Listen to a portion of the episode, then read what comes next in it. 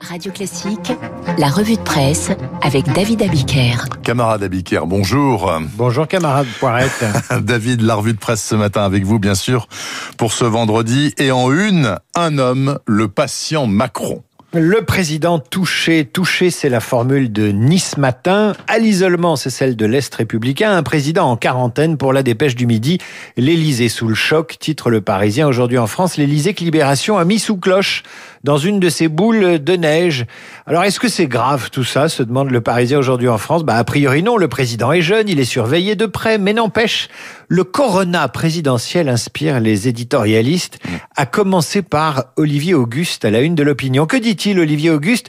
Que tout le monde va tomber sur l'exécutif. Alors on va les interroger. Combien à table Ont-ils respecté les gestes barrières? Se sont-ils déplacés pour dîner à l'Élysée avec leurs attestations? On ne leur passera rien au terme de cette interrogatoire, une évidence, c'est surtout l'empilement des règles tordues qu'il faut condamner. Les Français sont soumis à ces règles depuis des mois et l'éditorialiste conclut, il fallait deux banquets et un malade à l'Élysée pour qu'on s'en rende compte au sommet de l'État. Et on découvre à cette occasion, David, euh, le médecin, le médecin chargé de soigner le chef de l'État. On le redécouvre. Il s'appelle Jean-Christophe Perrochon. Il est médecin-chef des armées et surveille au quotidien la santé du président. C'est un peu le rêve de tout hypochondriaque. En tout cas, c'est le mien. Un médecin à domicile. Un médecin à domicile ou presque. En fait, ils sont trois à se relayer, nous explique le Parisien aujourd'hui en France. 24 heures sur 24. C'est ce même docteur Perrochon qui a supervisé le test PCR du président jeudi matin. En fait, cet urgentiste est arrivé à l'Élysée sous Hollande pour succéder au docteur Arabello, auquel François Hollande reprochait, tenez-vous bien, ses liens trop étroits avec la droite. Moi, j'adore ce genre de détails dans la presse. C'est vrai qu'être soigné à droite, c'est pas bon toujours pour la santé quand on est de gauche. Le Parisien rappelle que lorsqu'Emmanuel Macron s'est rendu à Marseille pour rencontrer le professeur Raoult, c'est le docteur Perrochon qui a lui-même reconnu le parcours du président sur place et contrarié un poil Éric Raoult, Didier Raoult, en exigeant que son son équipe reste à distance pour éviter de contaminer le président. Résultat, Macron n'a pas eu besoin d'aller voir euh, Didier Raoult pour attraper le Covid. Résultat, absolument. Et le Covid, et ceux qui nous dirigent, est aussi à la une de l'édition Week-end des Échos. Alexandre Bompard, PDG de Carrefour, fait la couverture des échos week-end et revient sur la crise sanitaire qui a placé la grande distribution face à des défis logistiques et économiques d'une ampleur inconnue. Un entretien à lire pour entrer dans les arcanes du pouvoir économique quand il est confronté à une crise de cette ampleur. Entretien avec Bompard qui démarre ainsi. Voilà ce qu'il dit le 16 mars. J'ai pensé à la formule de Kissinger.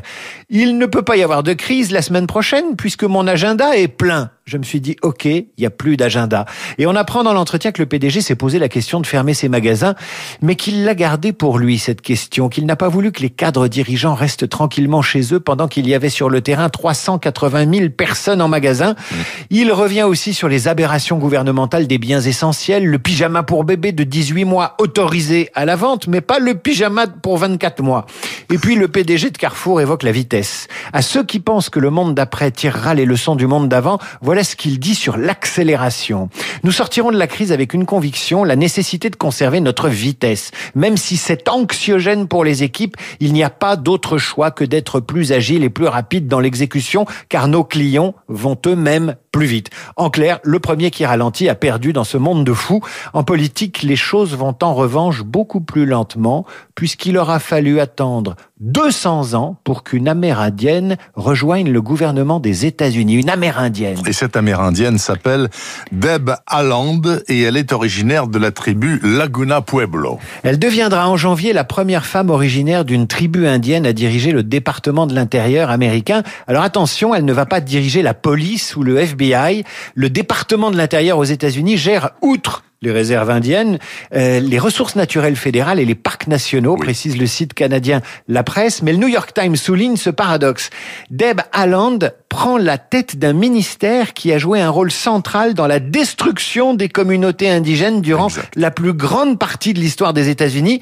Mais les temps changent et la nouvelle secrétaire d'État sera notamment chargée d'appliquer le programme de Biden pour lutter contre le changement climatique. Alors, aux antipodes de cette nomination américaine, vous avez dans le Figaro l'interview de Brett Weinstein.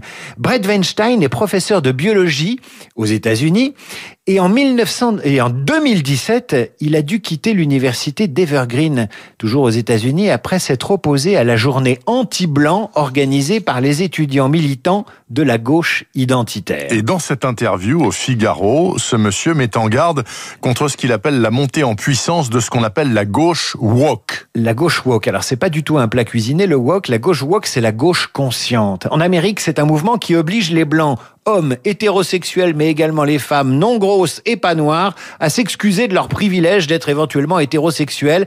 Et ça se passe dans les universités. Le professeur Brett Weinstein compare cela à la montée d'une dictature face à laquelle il n'y a pas grand-chose à faire, à part s'excuser d'être ce que l'on est. Entretien extrême avec ce dissident du politiquement correct à l'américaine à lire dans le Figaro. Et puis c'est aussi dans le Figaro que vous lirez un dossier sur le cadeau de courtoisie. Je vous en Ah, parlais tout à formidable. l'heure. J'ai adoré ce papier. Et notamment ce qu'en dit Jobic. Alors Jobic est interviewé dans les pages tendances du très chic Figaro. Jobic est un homme de goût. Il pratique le cadeau de courtoisie. Voilà ce qu'il dit. J'ai quelques principes sur le sujet, comme faire porter des fleurs plutôt que de les offrir, ce qui embarrasse la maîtresse de maison quand elle reçoit. Et j'évite d'apporter du vin. C'est un geste un peu insultant pour celui qui a déjà sorti ses bouteilles en fonction du menu. Alors derrière cette enquête sur le charme discret de la bourgeoisie, on trouvera donc des cadeaux à offrir, non pas pour Noël, mais quand on est invité à dîner, en week-end ou en vacances. En fait, c'est le retour des objets personnels. Petits calepins, briquets, étuis à cigarettes, euh, des étuis pour des jeux de cartes également, tout ça en cuir. Et donc le Figaro nous invite à relire le manuel de savoir-vivre de la baronne Staff. Pour bien faire un présent, il faut encore étudier les goûts de celui à qui on le destine. En recevant un présent, il convient de témoigner sa gratitude, sa satisfaction et son plaisir. Et si l'objet offert vous déplaît, il faut quand même se montrer heureux de l'attention et de l'intention, heureux du désir que le donateur a eu de vous être agréable ou utile. Alors là, moi, j'ai tout faux. J'arrive toujours avec une bouteille de vin qu'on m'a offerte et avec des chocolats dont je termine la boîte le soir même. Si vous étiez venu à Radio Classique ce matin, David, je vous aurais donné des papillotes. Voilà, Ah, des papillotes en ça. chocolat. Ça me parce qu'il y a une auditrice de Haute-Loire qui m'en a envoyé. Et Eh ben, donc, je la remercie, bien évidemment. Et sachez, madame, va.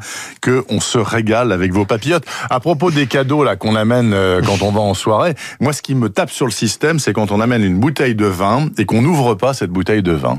On boit le vin qui est déjà ouvert mais par, euh, mais- voilà. Mais vous Et- savez pourquoi on l'ouvre pas Parce qu'on vous allez la réoffrir à quelqu'un d'autre. Elle, non, circule cette bouteille. On l'amène pour la boire. Ouais, je suis désolé, moi ça, me semble bizarre tout ça. Mais Bon, si quelqu'un amène une piquette, je vais vous dire, on l'ouvre pas. Oh, mais non, mais ça on fait pas, David Abiker. je crois que vous disparaissez deux semaines, non? Mais oui, je prends des vacances, je me repose, je suis fatigué. Vous savez que c'est inter- c'est interdit par la loi. Hein Vous croyez Ok, je vous souhaite de bonnes fêtes en tout cas, David. Abiker. Merci infiniment. Il est 8h39, 12 minutes d'esprit libre en pleine fulmination.